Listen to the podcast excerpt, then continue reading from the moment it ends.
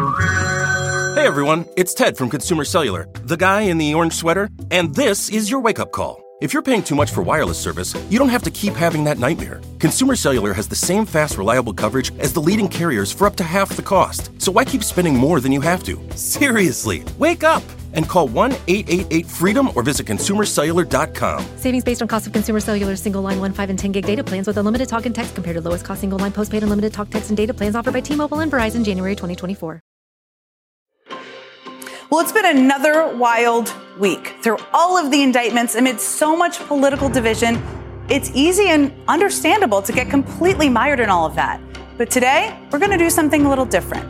Colorado Governor Jared Polis is a statewide leader trying to find common ground in some unlikely places, and he's coming up first. Plus, I'll ask former Congressman Tim Ryan about the balance Democrats need to strike between making the case against Donald Trump and the case for their agenda. Also, today, ahead of this week's anniversary of the Inflation Reduction Act, we're going to name some names when it comes to Republicans taking credit for something they voted against. And later, a wide ranging conversation with gun safety activist David Hogg. I caught up with him on the National Mall to discuss organizing around the plague of gun violence and the start of his next chapter right here in Washington, D.C.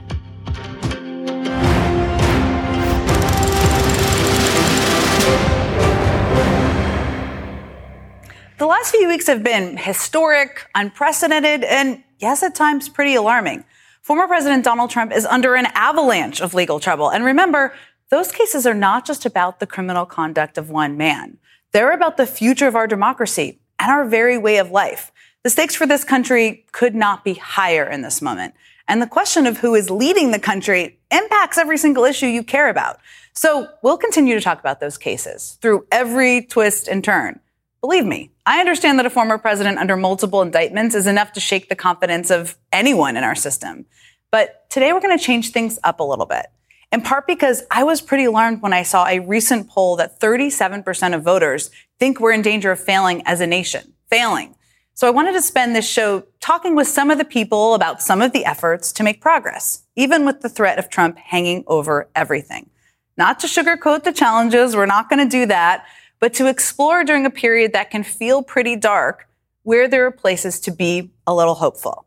Even against the backdrop of the past two and a half crazy years, Republicans and Democrats have worked to pass 250 bipartisan bills, some small ones, but a number that represent big headway. Gun safety legislation, an infrastructure bill, the CHIPS Act, the Inflation Reduction Act, just to name a few.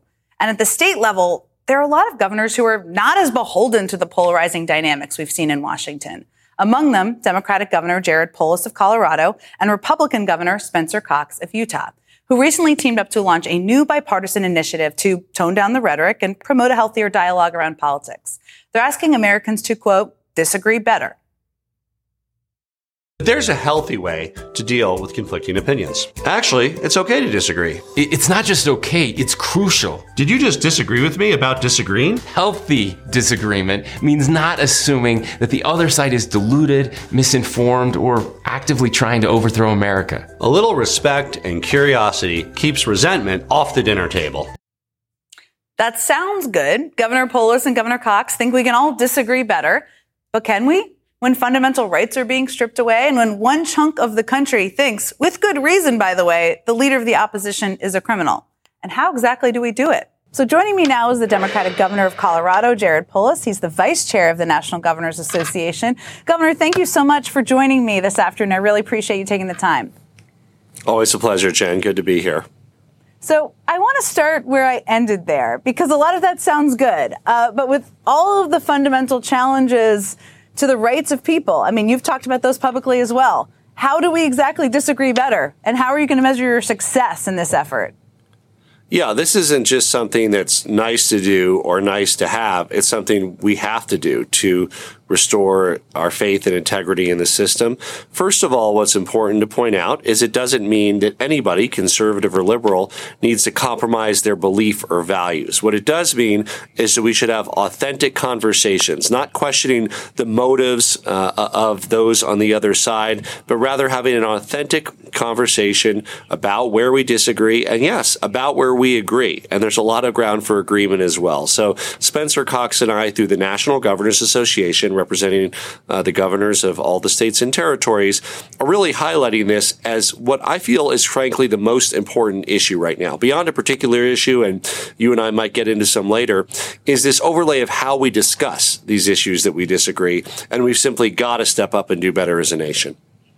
So this feels hard at a moment, right? When people, as I said, feel like their rights are being threatened and there are big, big disagreements on important issues. As you mentioned, you're working with Governor Cox. Uh, he just signed a ban on abortion clinics in his state. How do you disagree civilly? And this is really a lesson for people who are having a hard time with this, understandably, with somebody who you have such fundamental disagreements with. Well, I think from our perspective and the way we talk about it, it's important to bring people together. Uh, and I think what you'll find is that those who are choice advocates, myself included, yourself included, uh, we would love to find ways to reduce unwanted pregnancies. When a woman faces that choice, it's always very difficult. And of course, I'll uh, argue every moment that it is their choice. But how did that woman get to that situation? Um, how can we make sure that women are equipped uh, with the right information, the right access to birth control to avoid ever having to face what's a very gut wrenching decision, no matter how or if the government weighs in on it? You're, I want to ask you about something personal too, because this is this is where it becomes very hard for people. I mean, you're, but maybe this can be a lesson to others. You're an openly gay politician. Uh, you were one of the first. You're right now. There are Republican policies centered around culture wars, demonizing the LGBTQ plus community. So this means also disagreeing civilly, as you said, with people who may disagree with who you are. H- how do you deal with that, and how can people deal with that in general? Well, it's important not to demonize the other side. Again, it's fine to have uh, disagreements about how you live your life, and uh, I respect people of different uh, faith traditions who want to live their their lives in certain ways. I hope that they have that same shared respect for me. What, what's important is that we don't go into our corners and say that's an evil person because maybe they don't uh, accept the fact that I'm married, or maybe on my side they think that uh, on, on somebody who's from the LGBT community who might have been stigmatized or attacked by religion might uh, tend to demonize people of particular faiths. It's time to set that aside and say, look, uh, it's simply wrong to demonize people, to de- dehumanize people. It's okay to disagree, and it's okay to have those conversations, but we all have worth as individuals, and we need to highlight that. So, so one of the challenges, uh, Governor Polis, which you're very familiar with, is the fact that nearly two thirds of Republicans still believe the falsehood that Biden didn't win, President Biden didn't win the 2020 election. And that feels kind of fundamental to a lot of these disagreements. How do you deal with that? And how can you meet them where they are to help separate that fact from fiction? Uh, frankly, I think that's more than a cause, it's actually more of a result of this dynamic that we're in that we've got to get out of, where people are uh, somehow viewing those opposed to them as uh, not of, of, of moral worth, um, of somehow uh, dehumanizing uh, and moving away from objective fact into the realm of subjective opinion. It's important to get the facts on the table. Uh, that includes education, outreach, uh, making sure that we have these authentic conversations. It doesn't get better by people retreating to their corners and only talking to people who agree with them. So I really encourage everyone to go ahead and call that that cousin, that uncle, that neighbor who might feel a different way, and not start not start in an accusatory way, but say let's have a real talk uh, about this and, and your concerns, and ask them to explain why or how uh, they didn't think an election turned out the way it is. Uh, and again, you can talk about the facts and, and have that conversation at that level rather than the level of d- doubting the motives of those who might feel differently than you. Well, one of the places people may start is where they agree, uh, or you may recommend that, I'm guessing. So I know you disagree with Governor Cox on a lot. What is an area you agree that might surprise people? Well, you know, just this morning, Governor Cox and I did a forum on uh, workforce innovation and readiness. How can we sort of uh, deconstruct and create a new way with apprenticeships and uh, students getting associate's degrees in high school and, and highlight something that is a national issue? How do we make sure that students from all backgrounds get the skills they need to succeed? It fills a vital need of today's workforce. We have two job openings for every unemployed person in our state, but many of the people who are unemployed don't have the skills they need to get those good jobs? And how do you focus the discussion, the innovation, the great energy that civil society has on solving real problems like that rather on the, rather than on the issues that divide us? Well, that might surprise people, or that is something people should be able to agree on. What do you? What happens when you and Governor Cox discuss Donald Trump, or do you? Well, I, I like the way that um, Governor Cox puts it. He says, he, and he happens to be a Republican. Obviously, the former president's Republican. He said, uh, he says, I would be happy to mentor and teach the president, President Trump, to do better and use the language of unity rather than division. But of course, uh, the phone call hasn't been returned, and I don't think he's terribly optimistic, nor am I, that President Trump will avail himself of this training. But here's another thing to point out, Jen. You will get uh, politicians, whether it's President Trump or somebody else, if there is a market for sowing division, discord, and doubting the motives of those on the other side, some politicians will rise to that and market in that. So the real key question is how do we look ourselves in the mirror as the electorate? and say we simply won't reward that kind of behavior. Uh, we will reward the behavior of people who run on the power of their ideas and their ideals, who understand that those who oppose them uh, are people that are doing their best and believe that what they're doing is right. And let's have that discussion on an authentic level uh, rather than dying, trying to dehumanize those who we might happen to disagree with. Governor Jared Polis, governor of the great state of Colorado, where half my family lives. Thank you so much for joining me this afternoon. I really appreciate it. Coming up, I'll talk to former Congressman Tim Ryan about what he calls the exhausted majority in America and how he's trying to give voice to it. Plus, Marjorie Taylor Greene is on a roll, making the case for President Biden's economic agenda. It is kind of an in kind contribution, and she's not the only Republican doing it. And later, gun safety activist David Hogg is launching a new initiative he calls the biggest thing he's done since March for Our Lives. We talk about that in our latest edition of the Weekend Routine. We're just getting started today, and we will be right back.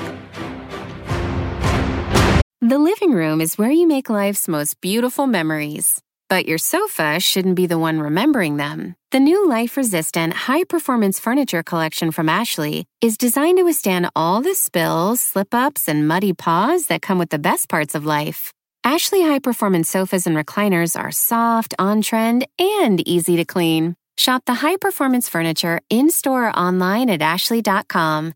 Ashley, for the love of home. Hey everyone, it's Ted from Consumer Cellular, the guy in the orange sweater, and this is your wake up call. If you're paying too much for wireless service, you don't have to keep having that nightmare. Consumer Cellular has the same fast, reliable coverage as the leading carriers for less. And for a limited time, new customers receive their second month free when they sign up and use promo code MONTHFREE by May 31st. So why keep spending more than you have to? Seriously, wake up and call 1 888 freedom or visit consumercellular.com. Taxes, fees, and other third party charges will apply. See website for additional details.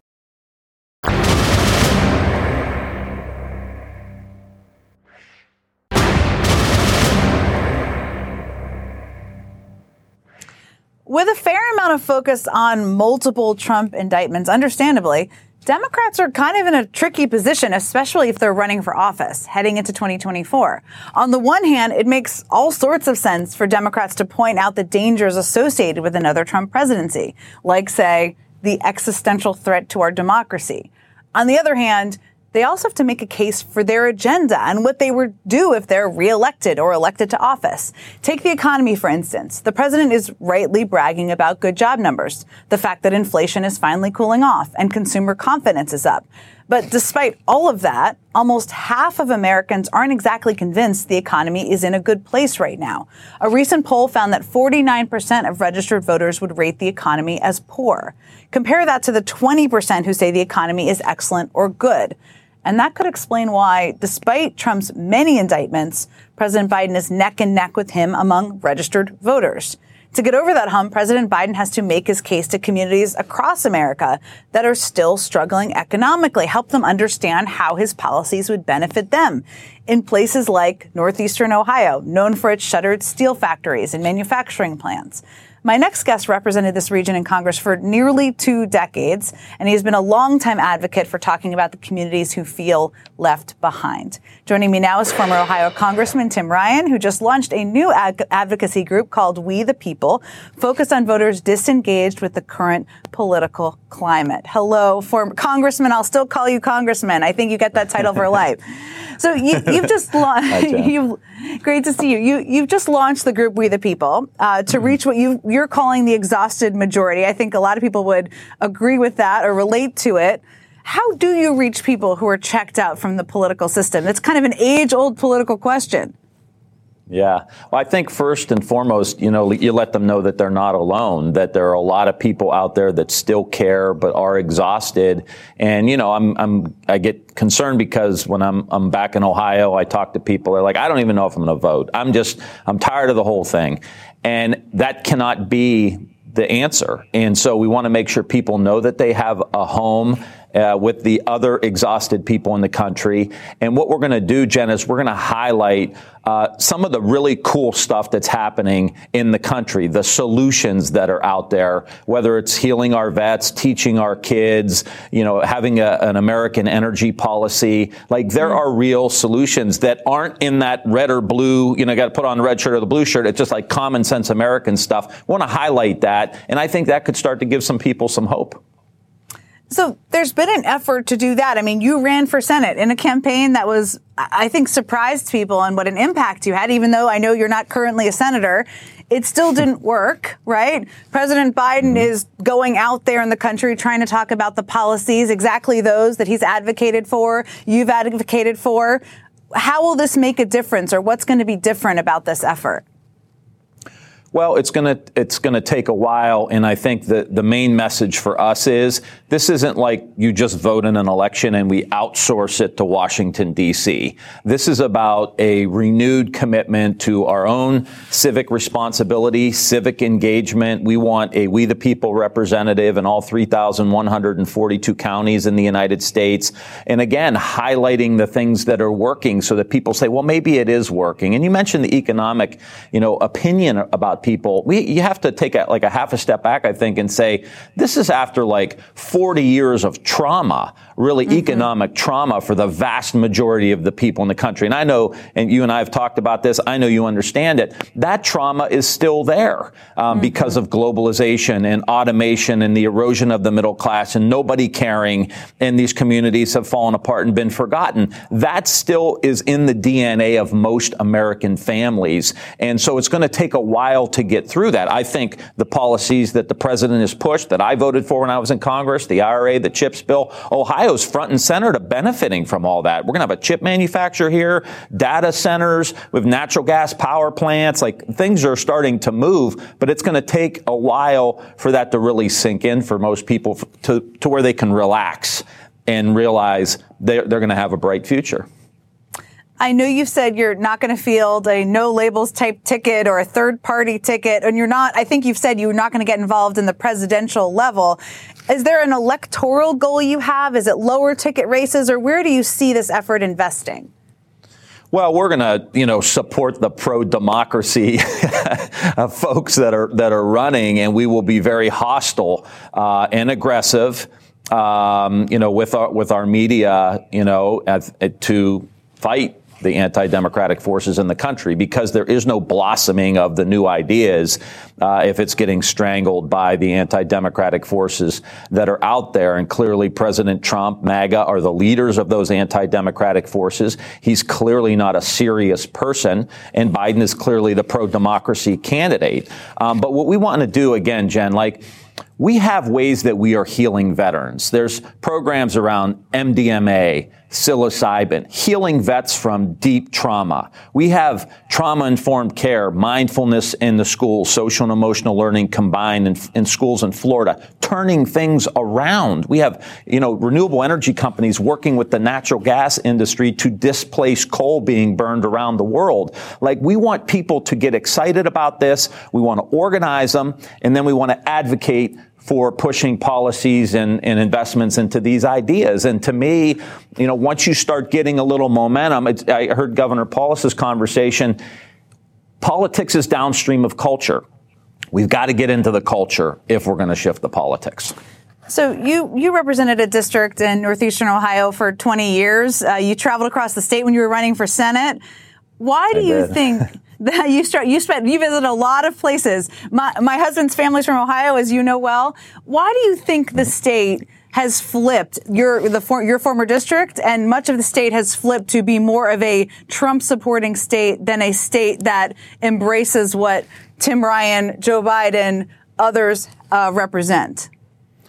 Well, I will say this. I think that the Democratic Party in the state over time has eroded, and, and we need a more robust party in the state of Ohio. It's not like Pennsylvania. It's not like Michigan or Wisconsin. We've got still some work to do. We got new leaders, and I think we're moving in the right direction. But we didn't have that off year Democratic Party that could help with turnout. And so in a non-presidential year, um, you know, we got four, over 400,000 crossover over voters who voted for me and voted for the Republican governor, which is really unheard of in modern politics to see that level of crossover.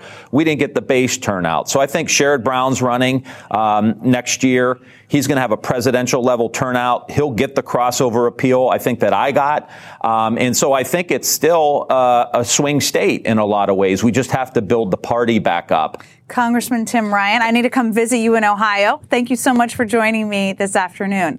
And coming up, ahead of the one year anniversary of the Inflation Reduction Act, Republicans take a victory lap for something they voted against. I've got a few thoughts on the blatant hypocrisy and what it tells us about the political moment we're living in. And later, why did gun safety activist David Hogg join a shooting club at Harvard? That surprised me too. We discussed that and much more during a walk through Washington. We're back after a quick break.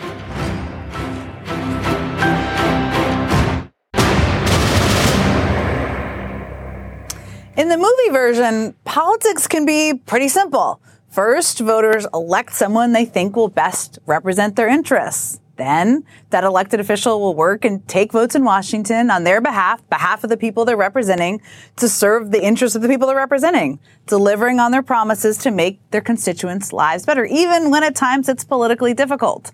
The politician then provides updates and what they've been working on, what they've been up to, to the people who elected them. And finally, if the voters are still happy with their record by the next campaign, they'll elect them again. But recently, a number of Republican politicians have skipped a pretty important step in that process. Apparently, for this crop of elected officials, voting against legislation and even aggressively attacking that legislation does not prevent you from taking credit for its benefits. And maybe they think no one will notice. Unclear. Let's start with infrastructure.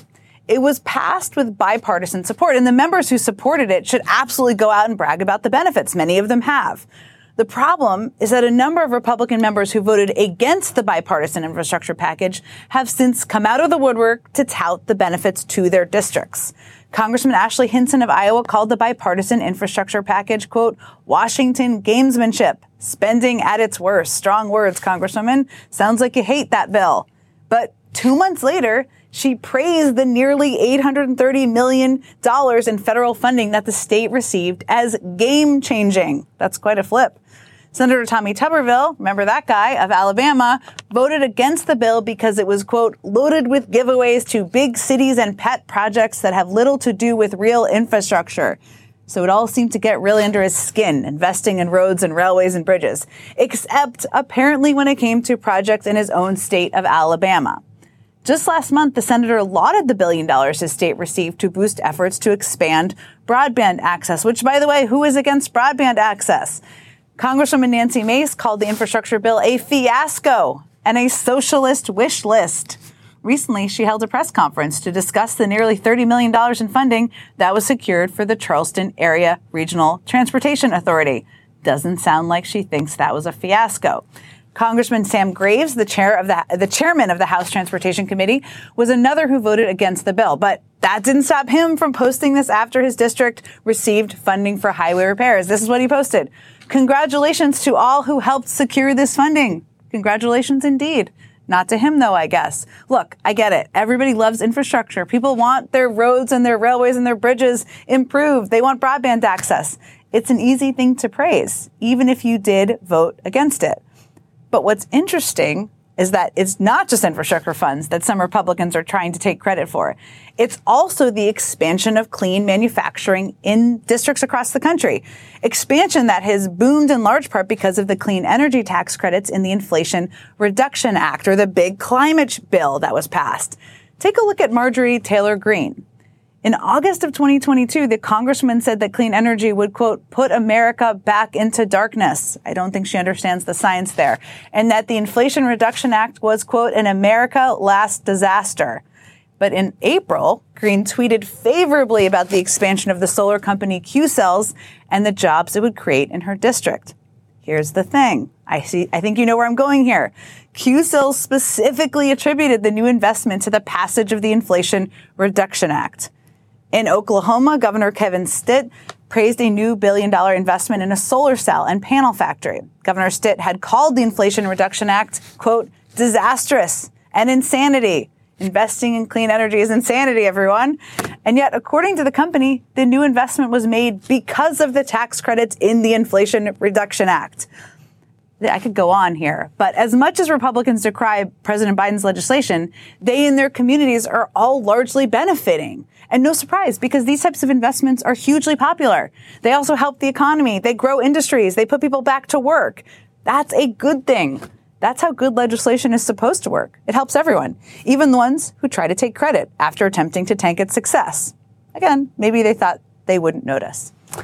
Up next, I'll talk to the man who might understand better than anyone the frustration of watching Republicans try and benefit from the very policies they were so staunchly against. As director of the White House Economic Council, Brian Deese was a key negotiator on the IRA and the infrastructure bill. He joins me after a quick break.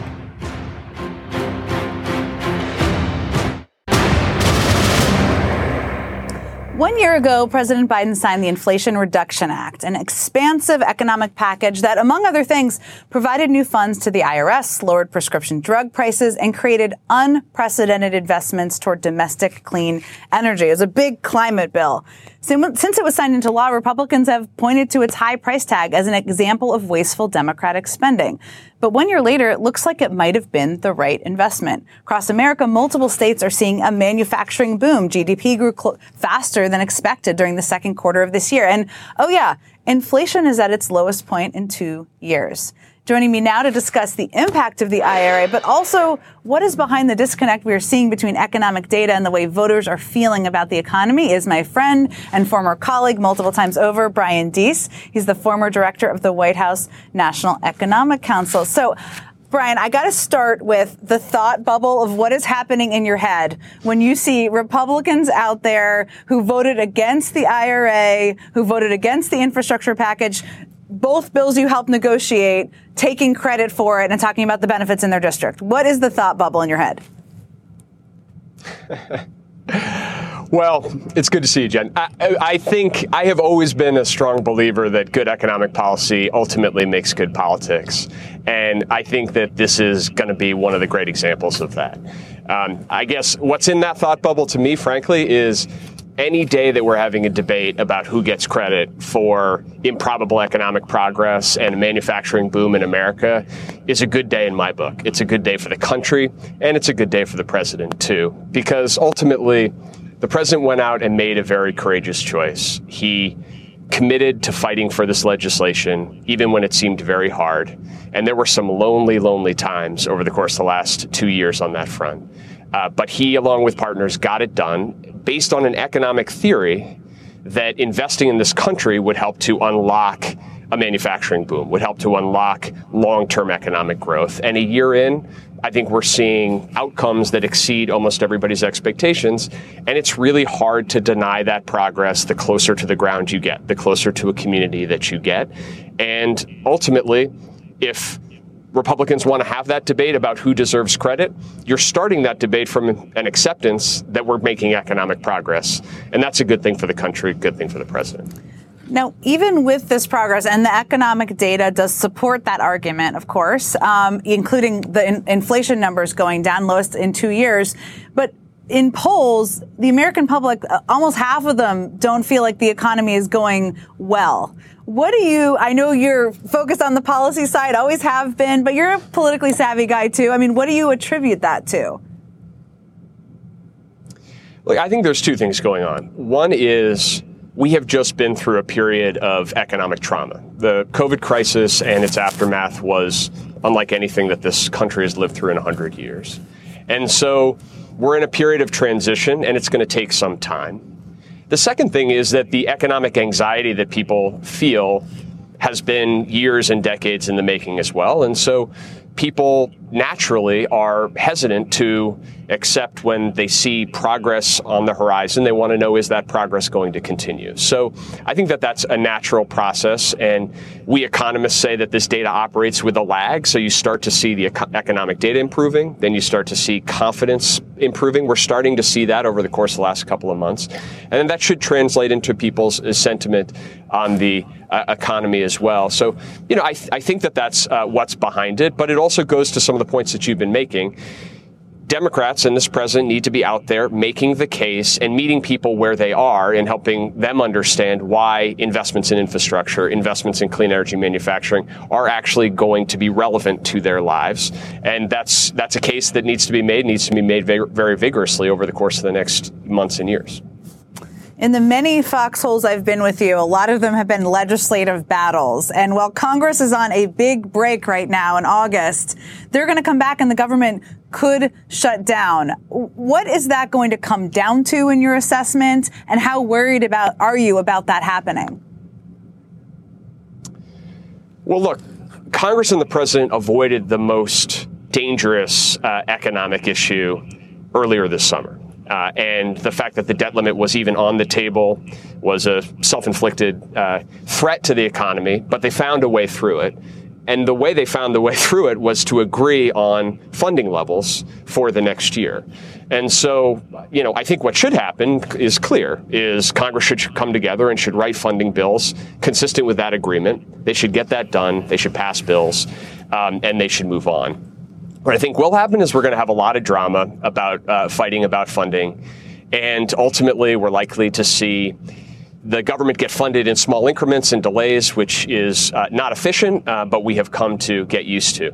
Uh, could we have a government shutdown? I think it is uh, very possible, and ultimately it's going to come down to whether the Republican caucus can uh, accept and reflect the fact that their leadership agreed to a set of funding levels and then operate against those. And then, of course, as you and I have lived through on multiple occasions, there's always the risk that some unrelated ideological issue gets injected mm-hmm. into the funding process and blows it all up. I hope that won't happen. I think it, it very well might, but in terms of the overall macroeconomy, the biggest risk was the debt limit, and we've taken that off the table for the time being. Before I let you go, we have to go full nerdy here because I have to ask you about the recent downgrade by Fitch of the U.S. government's credit rating, uh, and what uh, it was credit it was downgraded from a AAA to a, a AA plus, and the citation in that in that decision was fiscal deterioration over the next three years and repeated down the wire debt ceiling negotiations, which was of course one of the warnings around this negotiation. What's your read of that move? How concerned should people be, and what are the things could have an impact on additional downgrades in the coming months? Look, I think the actual decision by Fitch is incoherent. Um, they cited multiple rationales, none of which made sense, um, including data that deteriorated under the last administration and have improved. And as you say, including the concern of brinksmanship that was just addressed uh, by the president uh, and Congress recently. So I, I think that really the actual Fitch decision is uh, should be irrelevant economically. We have a broader question about uh, how do we continue to make progress in strengthening our fiscal position. Uh, and that's something that, you know, policymakers are going to have to take seriously. And frankly, in the election, I think um, Republicans are going to have to make a decision about whether they continue to be for completely unpaid for tax cuts in a fiscal environment where that's harder and harder to justify. Uh, but in terms of the actual decision here, my hope, um, and certainly what, what the market should be doing is looking through this issue because I don't think there's uh, much to justify what Fitch did. Brian Deese, I always love talking about talking with you. It always brings me way back. I appreciate it. Up next, he's he's become one of the most prominent gun safety activists in our country, all before he even earned his diploma. Now that he's graduated from Harvard, David Hogg is stepping up his activism in a big way. I recently caught up with him to talk about that and the importance of finding common ground in our politics. That's next. What have you learned over the last couple of years about what works and what doesn't yeah. that you wish others would know? It's a little bit different for me because I'm known by a lot of people who are very big NRA supporters, for example, as the face of gun control. Yeah. Right? And for them, they assume a lot of things when they come to me. They assume that I'm going to hate them. How do you ease their concerns? So what happens a lot of the time, Jen, is people will message me and say awful things. They'll say, you know, some kind of curse word or profanity that I cannot say mm. on TV. And I'll say, look, I can respect that you don't agree with me, but I can't accept the fact that, you know, neither of us wants gun violence to continue, and we can't find any common ground here at all. Because well, what I'll say is, you know, is there anything I could say to you that would change your mind potentially? Any amount of information. Most of the time they say no. I'm like, okay, got it. How about instead of debating this, we focus on what we can agree on? Hey everyone, it's Ted from Consumer Cellular, the guy in the orange sweater, and this is your wake up call. If you're paying too much for wireless service, you don't have to keep having that nightmare. Consumer Cellular has the same fast, reliable coverage as the leading carriers for less. And for a limited time, new customers receive their second month free when they sign up and use promo code MONTHFREE by May 31st. So why keep spending more than you have to? Seriously, wake up and call 1 888 freedom or visit consumercellular.com. Taxes, fees, and other third party charges will apply. See website for additional details. Whether you're a morning person or a bedtime procrastinator, everyone deserves a mattress that works for their style. And you'll find the best mattress for you at Ashley. The new Tempur-Adapt collection at Ashley brings you one of a kind body conforming technology, making every sleep tailored to be your best. The collection also features cool to the touch covers and motion absorption to help minimize sleep disruptions from partners, pets, or kids. Shop the all new Tempur-Adapt collection at Ashley in store or online at ashley.com. Ashley, for the love of home.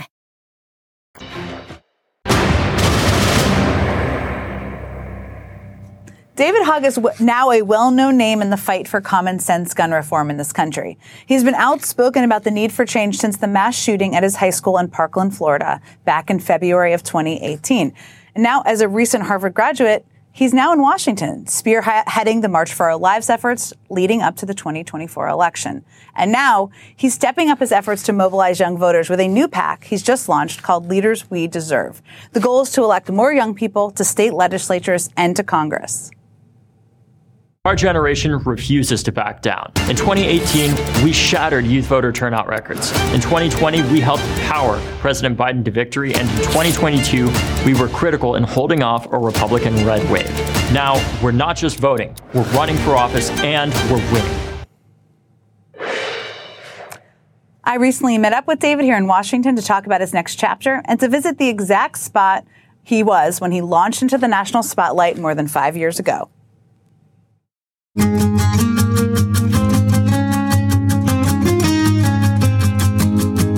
Hi, David. Hey. Great to see you. So Thanks nice for spending some time with me this afternoon. Thank you for having me. Let's have a seat. Yeah, of course. You just graduated, which obviously has led you here. So Yes. congratulations on that. Thank you. Now, at your graduation, you tweeted out a video Mm-hmm. thanking Laura Ingraham and Marjorie Taylor Greene and the haters. I Yes. guess I can characterize.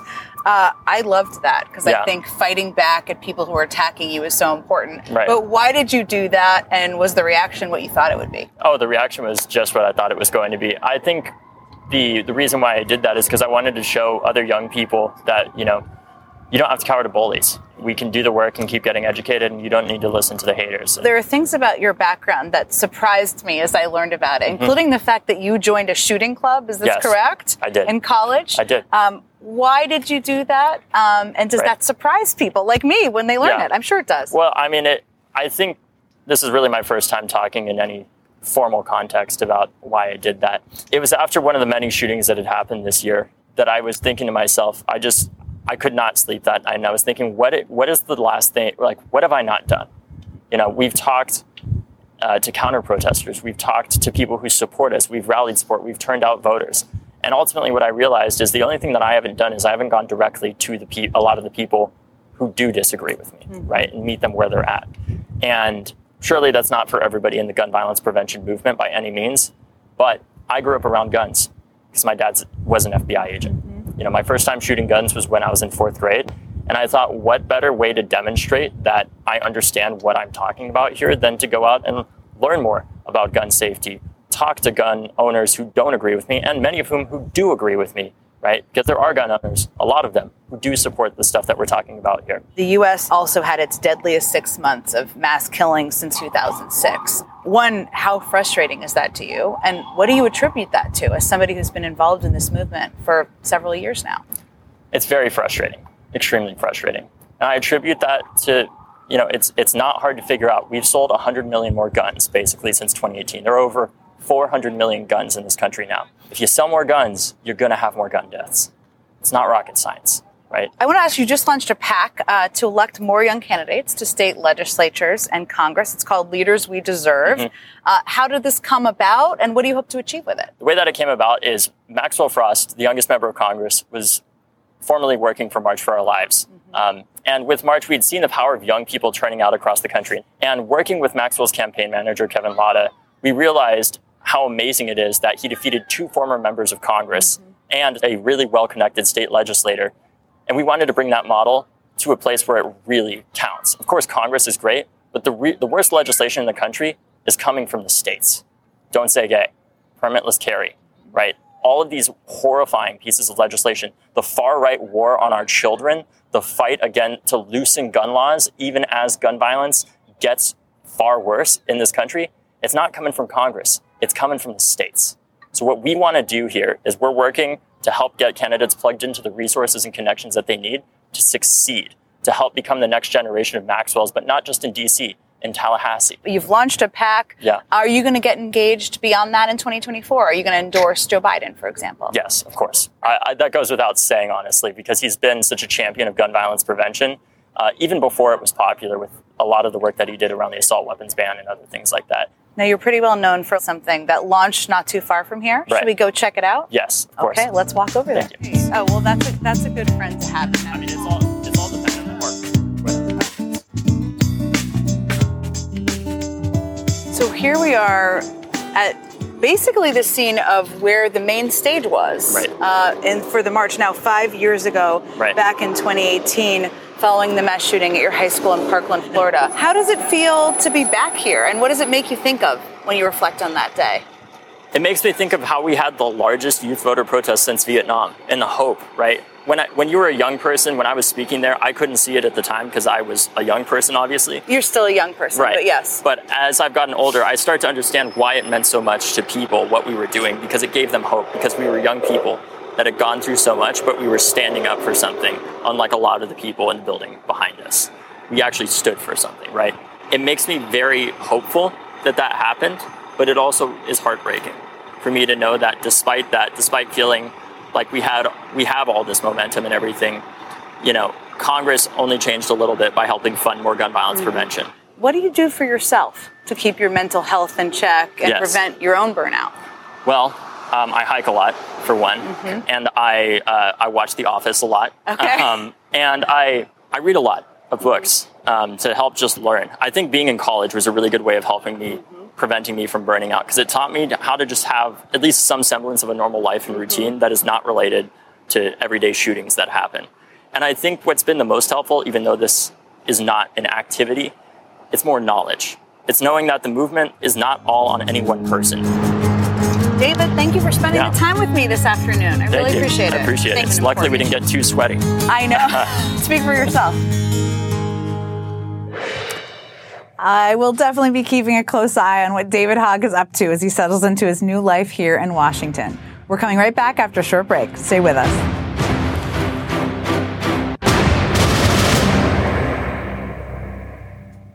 That does it for me today. Thank you so much for spending some time with us. Be sure to follow the show on Twitter, TikTok, and Instagram.